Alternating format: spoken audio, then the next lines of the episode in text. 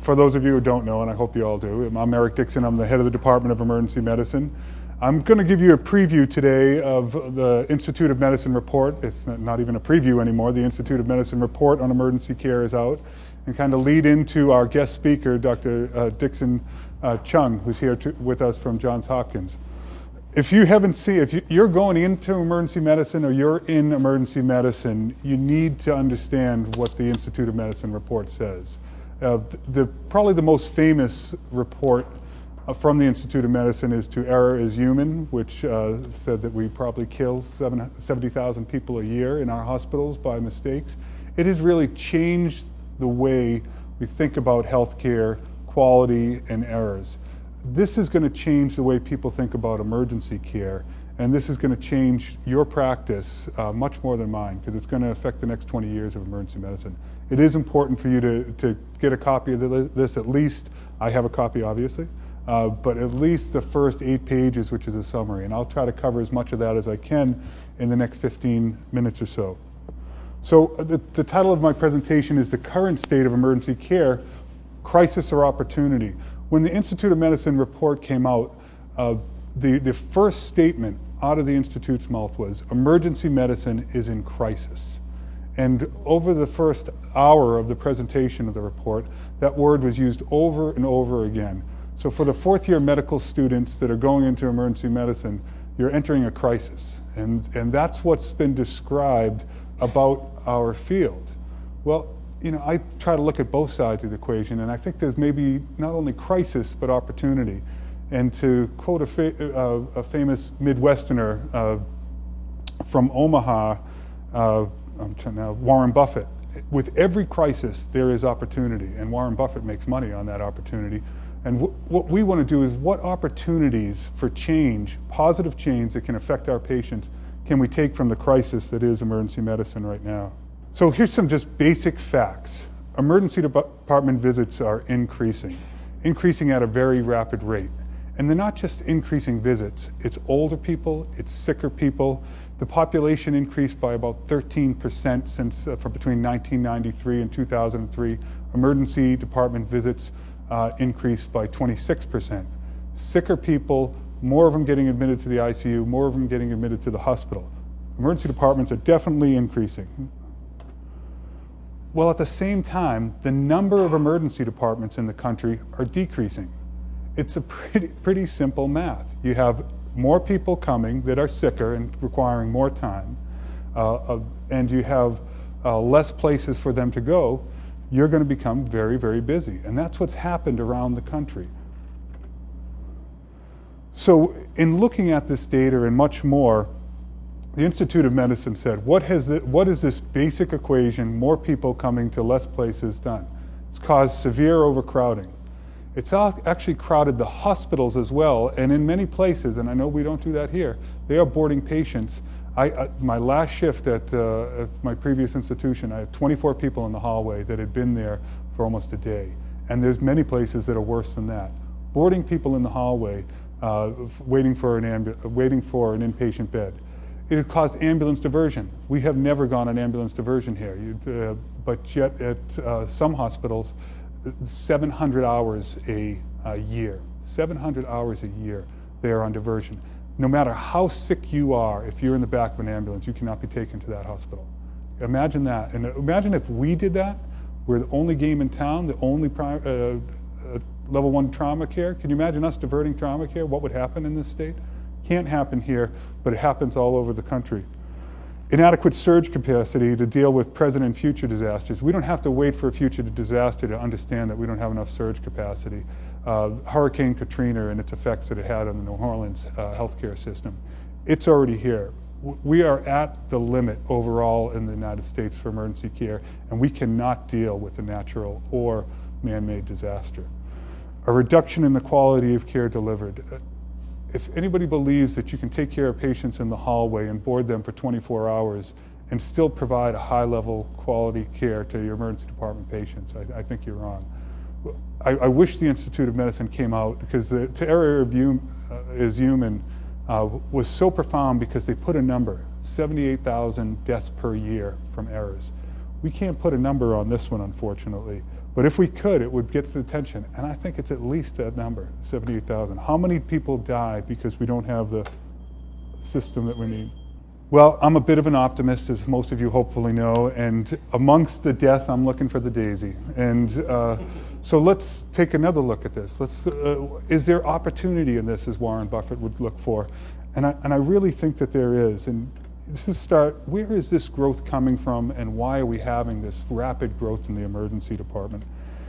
And if you look at the studies, everybody says the growth is coming from uninsured patients. That's not true. The uninsured have always used us as their primary care doctors, and we have always been the primary source of their care.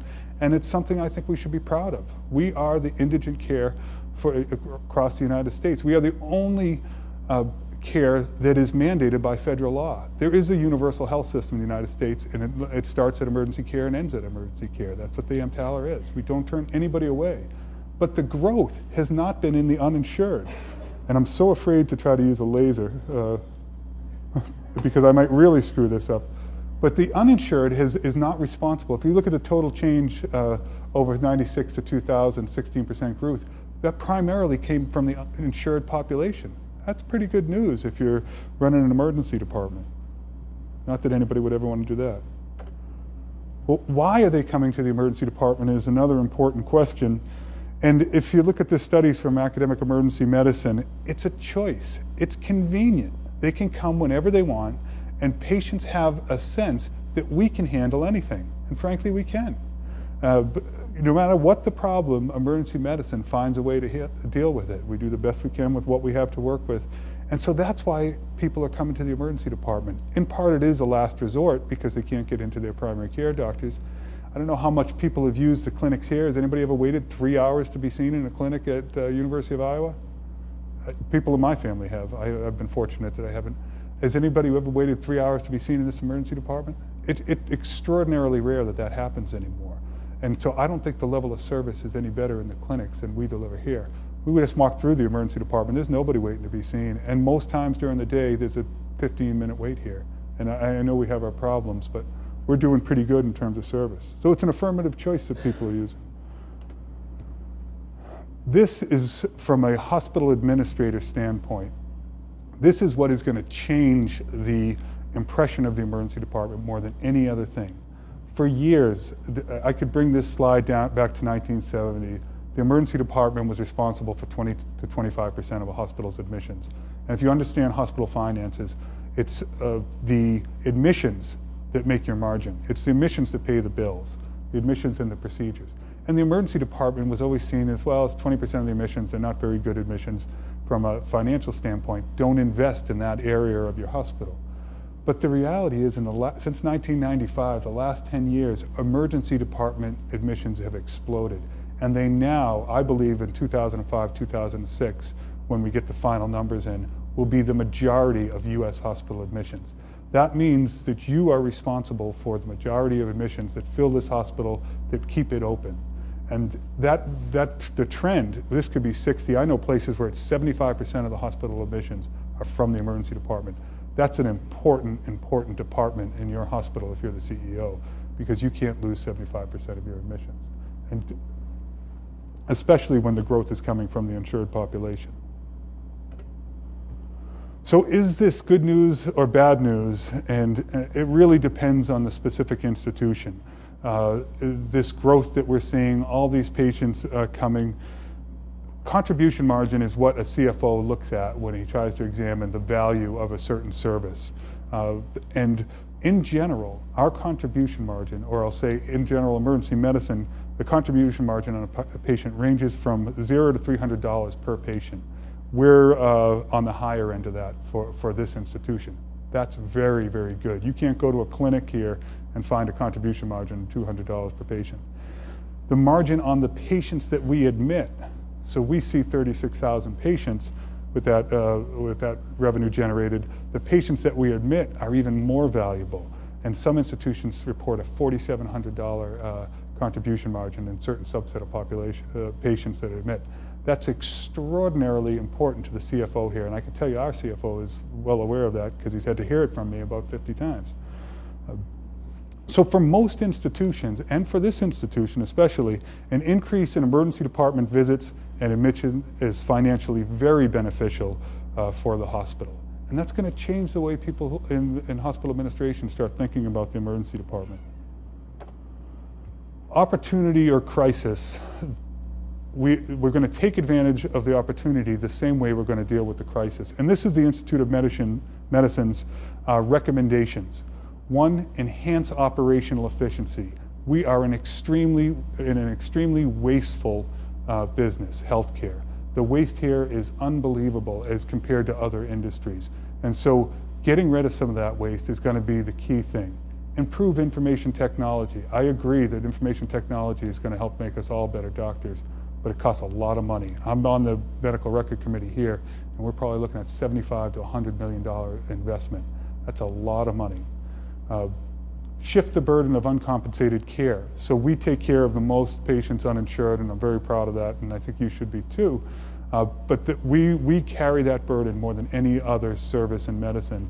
And the recommendation was that that be shifted, that we get more money from the government for providing emergency care because it's, we take care of so much uncompensated. Again, that requires money, improved disaster preparedness, money, increased patient uh, payments to specialty services like our neurosurgeons who take call for emergency departments. You're seeing it all over the country. Neurosurgeons, orthopedists, they're not taking emergency call anymore. They get sued from those patients more than anybody else. It's, it's not worth it for them. And that's having a, a, it doesn't get us here at this institution, but the small rural emergency departments or the less comprehensive centers, it is a, it's a big problem for them. I love this one. They talked a lot about rural uh, emergency medicine in the report, and they said, improve the links between rural emergency departments and academic centers. Yahoo. Uh, it doesn't cost money and it, it, it's good for us. I think they talked a lot about telemedicine. And so maybe when we have the nurse practitioners out in Keokuk County, I think you've all probably, or at least the faculty have had those calls. What if I could see the patient? That technology is available. See the EKG, see the x-ray, make a lot of decisions and have a board certified emergency physician involved in the care of a patient at a center that is never going to have board certified emergency physicians. And then increasing funding for emergency care research. The bottom line for these recommendations is some of them, the one that doesn't cost money is the one that you can actually institute because all of the others require funding and there's no big pot of gold to reach into. But enhancing operational efficiency, that not only doesn't cost money, it saves money, it generates money to pay for the other things. So I think this is going to become a major drive in your field over the next few years to help pay for the other things that they think we need to do.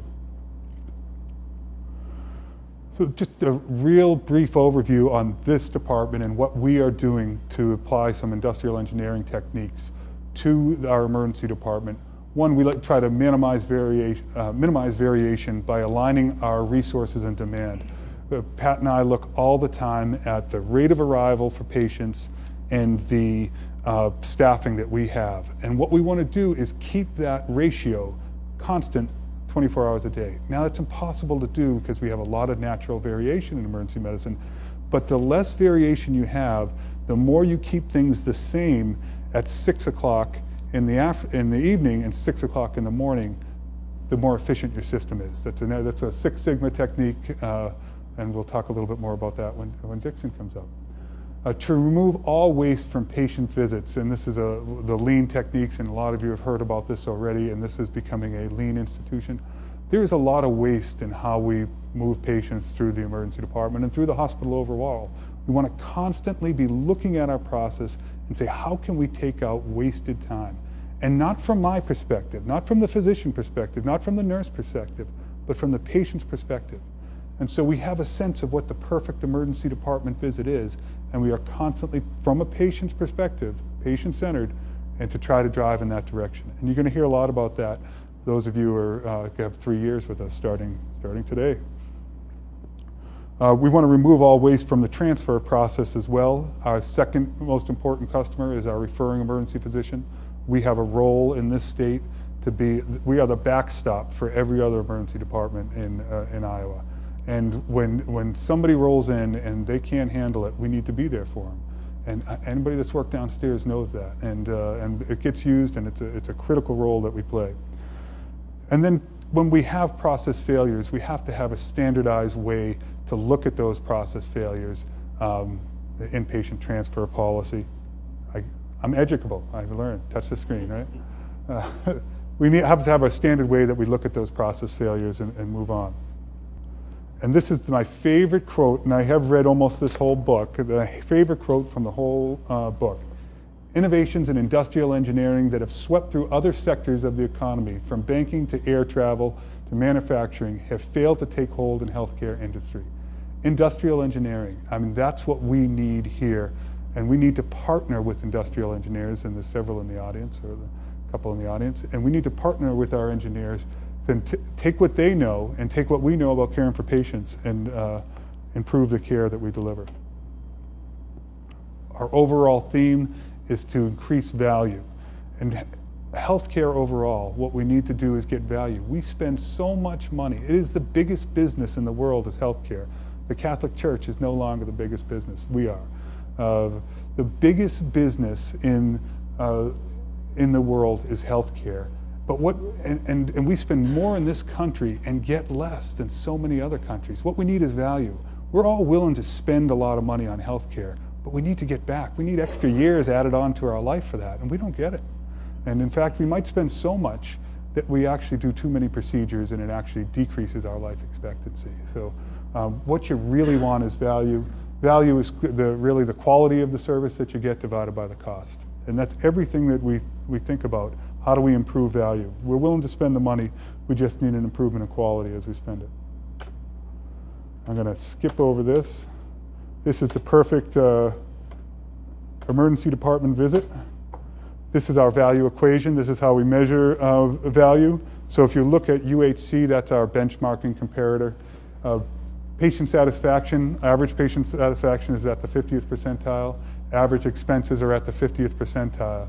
At the University of Iowa, in our emergency department, our patient satisfaction is at the 88th percentile, uh, that's last quarter's number, while our expenses are down beneath the 20th percentile. So what's the relative value of the care we're delivering to your average university health uh, system? Uh, so that's our value equation, and it's extremely, extremely good. And I think you'll get more of this during your training, and when you leave here, one of the most valuable things that you can walk away with is an understanding of how we get to that and the techniques that we use because we are way ahead of the curve in healthcare in terms of applying these uh, techniques. The perfect transfer, I think uh, Dr. Ahmad has created that. Imagine how, if anybody sat in a small emergency department and had to get a sick patient out and gone through the frustration of making call after call, trying to get somebody to take care of this patient, they understand the value of a wasteless process. In a small community emergency department in the state of Iowa right now, uh, anybody that's a part of this program, they can pick up the phone and with one call, as soon as the phone's picked up on the other end, they launch a helicopter because they know that, there is no problem, the patient's accepted. And uh, then they get connected right to this emergency department, talk right to the faculty, and we have just taken so much waste. With one call, the emergency physician can be done, hang up the phone and get back to taking care of their patients, which is what they need to be doing. So, uh, you know, we're, we're working that on the transfers as well, just remove all the waste. And I think this is where we, have had some great success in doing that with air care. Hats off to Diane and, uh, and, and Nazim.